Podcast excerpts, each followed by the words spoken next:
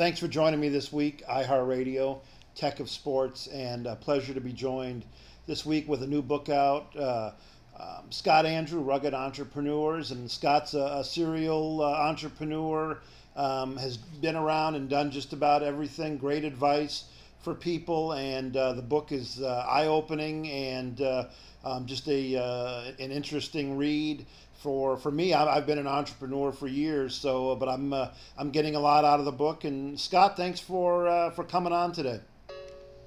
Thanks for having me, Rick. It's great to be here. Great to have you. You've done a great job with the book. You've done a, a great job with so many things in your life. What was kind of uh, kind of the thought behind this book? To me, it looks like you're kind of giving back a little bit, uh, sharing some of your experiences. That's exactly what it is.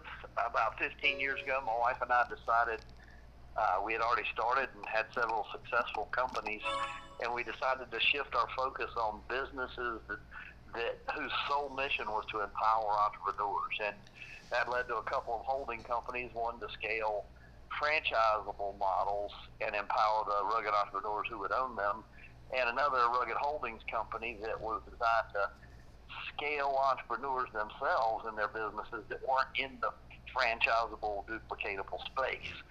So that book came out as an idea at about that same time, and uh, I just knew I needed to get a little bit more success. We, I've been taking notes and kind of creating stories that go into the book for that for a little over 15 years actually, but it is it was a book that I positioned so that we could start working with East Tennessee State University and others on educating the world about entrepreneurialism and rugged entrepreneurialism in particular.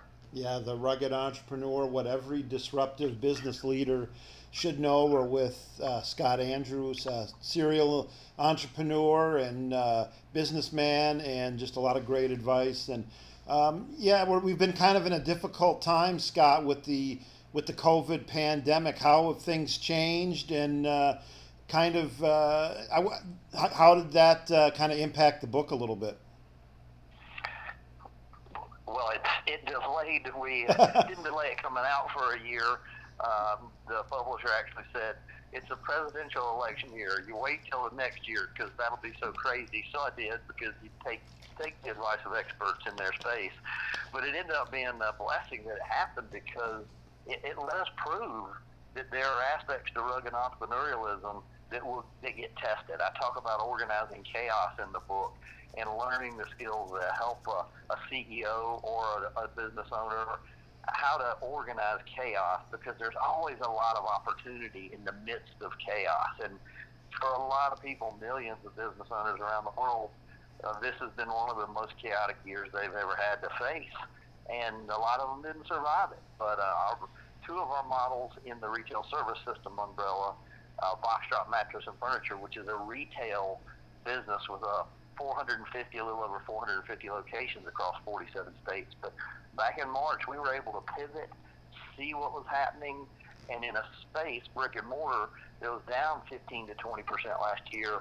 Our organization, which also is brick and mortar, was up 52 percent. And wow. I attribute that to the skill of rugged entrepreneurs who see things coming a little bit ahead of of the curve and kind of peer around the corner, if you will, and make adjustments. You you got to pivot. There's there may not always be chaos as dramatic as COVID was, but there will always be chaos. Markets change, competition changes. I mean, you're in the digital media industry. I, I would imagine you've seen that evolve in the last 10 years about as fast as it as any industry can. So yeah. if you're not ready to change and adapt, uh, you're not going to be very rugged, and uh, you probably won't survive all that long. Yeah, that word pivot has been really key over the last year or two, and it's going to remain that way as we move forward, I'm sure. And the Rugged Entrepreneur, just a, uh, a great read for anyone that's uh, thought about uh, or starting their own business. It's a uh, it's uh, got to be prevalent on your uh, on your bookshelf, absolutely. And Scott, what about a whole new breed of young entrepreneurs coming along? Um, the entrepreneurial spirit is, uh, I think, alive and well. And uh, you know, those under 30, under 25 years old, what's uh, what's your advice to them? I, I even address that in the book. You know, there's four foundational elements, and it's pretty much the first half of the book to develop a fervent work ethic. And in today's world, Rick, and you're spot on. Uh, we have more millionaire entrepreneurs at a younger age than we've ever had, and mostly that is attributed to the digital age and the internet, social media, and all things with it. But uh, a lot of people are disparaged by the young generation. A lot more of them on a percentage basis living at home, you know, till well into their 20s and even 30s. But we still have incredible military servicemen and women and incredible athletes and incredible entrepreneurs at a young age because of the tools that are available to them, information and, and other things.